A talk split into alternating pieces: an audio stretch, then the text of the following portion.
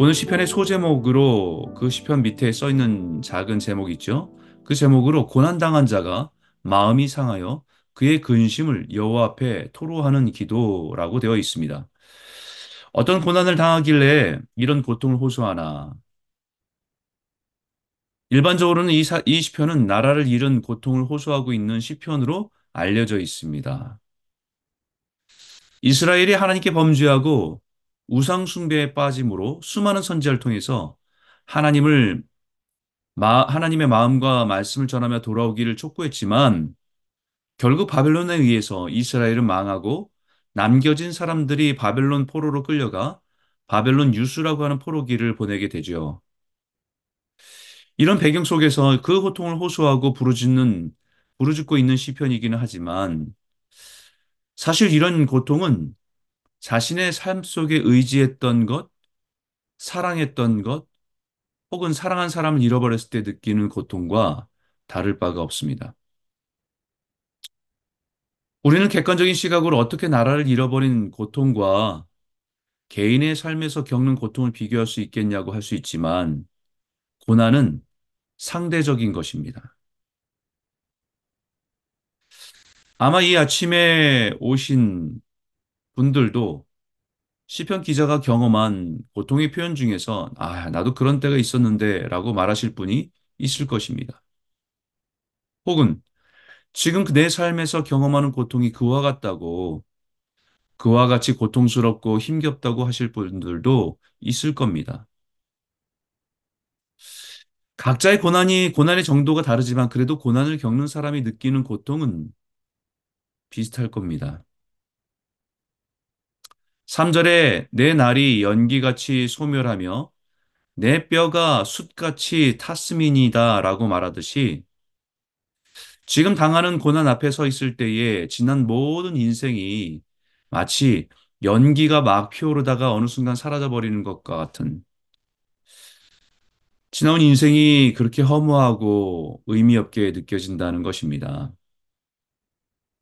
인생을 열심히 살아가게 한 동기가 그거였는데, 살아가게 되는 그 삶의 이유가 그것이었는데, 그것이 사라질 때 지금까지 열심히 살았던 모든 것이 연기처럼 허무해져 버림을 느끼게 되는 것입니다. 뿐만 아니라 그 과정이 얼마나 속이 상하고 아프, 아프고 힘들었으면 내 뼈가 숯같이 다 타버렸다고 말하겠습니까? 심지어 4절과 5절에 내가 음식 먹기도 잊었으므로 내 마음이 풀같이 시들고 말라 버렸사오며 나의 탄식 소리로 말미암아 나의 살이 뼈에 붙었나이다라고 고백합니다.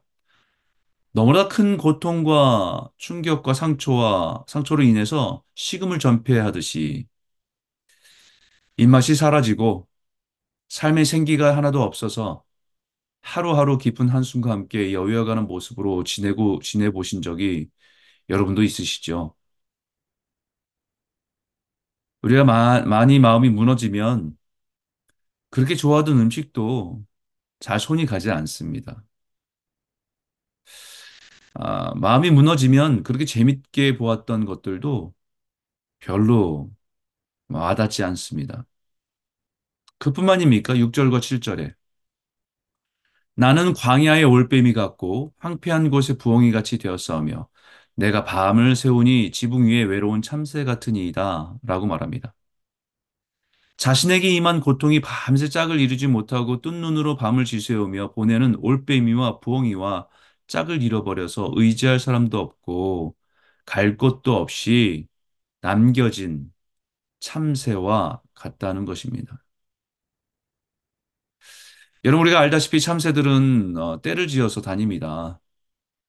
어, 짹짹거리면서 시끄럽게 주변에서 때를 지어서 왔다 갔다 하는데 그 참새가 어, 외롭게 혼자 앉아 있는 겁니다. 의지할 동료도 없이 마치 삶의 모든 것이 무너지고 산산조각 나서 깨어져서 인생의 방향을 찾지 못하는 두려움 가운데 잠을 이루지 못하고 고통을 표현하는 것이지요.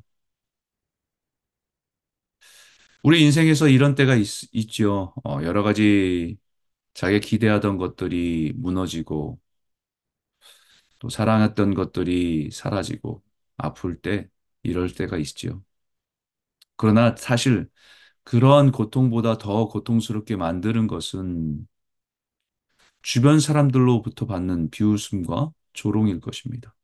거꾸로 얘기하면 그런 고통과 어려움이 있어도 주변에 나를 위해서 기도해주고 격려해주고 함께 할 수 있는 사람들이 있으면 그래도 위로가 되고 힘이 되고 이겨낼 수 있습니다.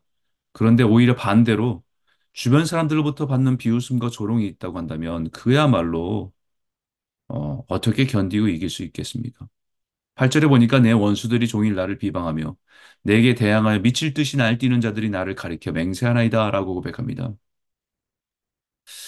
시편 기자는 바벨론과 같은 하나님을 모르는 사람들, 이방인들이 이스라엘 사람들을 조롱하는 것에 대한 견딜 수 없는 고통을 고백하고 있습니다. 마치 이런 거지요. 너희 하나님은 만군의 하나님이라면서 너희 하나님은 전능하신 하나님이라고 하지 않았나? 그 하나님은 도대체 지금 뭐 하고 계시는 거냐라고 오히려 우리가 그동안 살아왔던 믿음으로 살았던 모든 신앙의 모든 것들을 부정하며 비웃고 조롱할 때 자신들의 범죄로 인해서 하나님의 징계 가운데 있음을 알면서도 이방인들이 하나님을 비웃고 그들의 신앙을 비웃을 때 아, 이거 견디기가 쉽지 않은 견딜 수 없는 고통이 아닐 수 없습니다.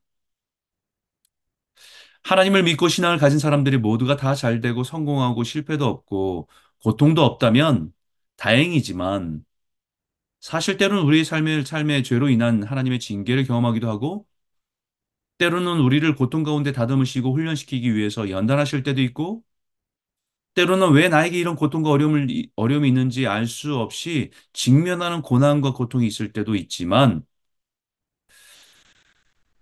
그때 가장 힘든 것은 주변에 따사오, 따가운 시선입니다. 주변에 믿지 않는 사람들에 대한 사람들에게 비웃음거리가 된다는 사실들이 사실 더 고통스럽지요. 때로는 고난 가운데 있던 요백에게 가장 친했던 친구들이 그를 정죄하고 판단하던 그 말 한마디 한마디가 비수같이 깊은 상처를 만들 때가 있습니다.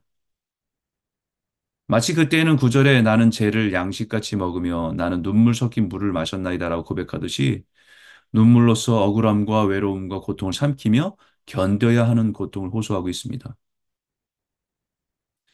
이런 고통을 이 땅에 살아가는 사람들이라고 한다면 인생을 사는 동안에 여러 가지 모습으로 경험하게 될 것입니다. 그러나 중요한 것은 이런 인생의 고난은 누구에게나 찾아오고 있는 일이지만 그 고통과 아픔이 있을 때에 그것에 대한 반응은 다를 수 있습니다. 가장 어리석은 사람은 인생의 고난의 의미를 깨닫지 못하고 단지 시간이 해결해 주기만을 기억해서 잊혀지기만을 기다리는 사람들입니다. 고난이 유익이라고 하지만 하나, 그 사람에게는 그 고난은 단지 고통일 뿐입니다. 그러나 신앙을 가진 우리는 고난을 만나면 고통스러운 시간을 지날 때 반드시 거쳐야 되는 신앙의 모습이 있다는 것을 압니다. 그것이 1절과 2절이죠. 여호와여 내 기도를 들으시고 나의 부르짖음을 주께 상달하게 하소서. 나의 괴로운 날에 주의 얼굴을 내게서 숨기지 마소서. 주의 귀에 귀를 내게 기울이사 내가 부르짖는 날에 속히 응답하소서. 신앙을 가진 사람, 신앙인이 다른 것은 우리가 믿는 하나님께 부르짖을 수 있다는 것입니다. 인생의 고통을 호소할 곳이 있다는 것입니다. 자기가 주인이 되어서 살아가는 사람들은 자신들에게 힘이 있고 모든 일이 잘 되는 것처럼 보일 때는 괜찮아 보이지만 인생의 커다란 문제를 만났을 때는 마치 고아와 같이 의지하고 부르짖고 하소연할 데가 없습니다. 하지만 하나님의 백성은 우리 아버지 되신 하나님께 모두 호소하고 부르짖을 수 있습니다. 고통으로 인해서 다듬어지지 않은 언어라 할지라도 거친 언어라 할지라도 무슨 말을 어떻게 꺼내야 할지 모르더라도 단지 자신의 고통을 호소하고 아픔을 호소하고 부르짖을 수 있다는 것이 믿는 사람들의 기도요, 특권입니다. 그렇기 때문에 17절에 여호와께서 빈궁한 자의 기도를 돌아보시며 그들의 기도를 멸시하지 아니하셨도다라고 고백할 수 있고 19절에 여호와께서 그의 높은 성소에서 굽어 보시고 하늘에서 땅을 살펴 보셨으니라고 고백할 수 있고 이는 갇힌 자의 탄식을 들으며 들으시며 죽이기로 정한 자를 해방하사라고 고백할 수 있습니다. 그렇게 고백할 수 있게 되는 것입니다. 고통하고 탄식하며 기도하는 모든 기도를 듣고 계시고 응답하셨다는 것입니다. 부르짖을 때에는 마치 허공에 부르짖고 하나님은 부르짖는 기도를 외면하신 것처럼 느낄지라도 하나님은 완전한 때에 신실하심으로 응답하신 분이셨다는 고백입니다. 고통 속에 갇히고 마치 죽음이란 죽음이란 탄- 두려움이 엄습해서 소망이 없어 보이는 그때에도 하나님께서는 탄식을 들으시고 그 모든 고통에서 해방시켜 주시는 분이라는 것을 말하고 있는 거죠. 오늘 이 새벽에 나오신 여러분들 가운데 여러 가지 어려움과 고난 가운데, 고통 가운데 지나시는 분이 있다고 한다면 살아계시고 역사하신 하나님께 오늘 이 아침에 부르짖는 아침이 되기 원합니다. 우리의 거친 언어라 할지라도 주님은 우리의 마음을 아시기에 들으시고 위로하시고 응답하셔서 하늘의 평강과 위로를 우리에게 부어주시리라 믿습니다.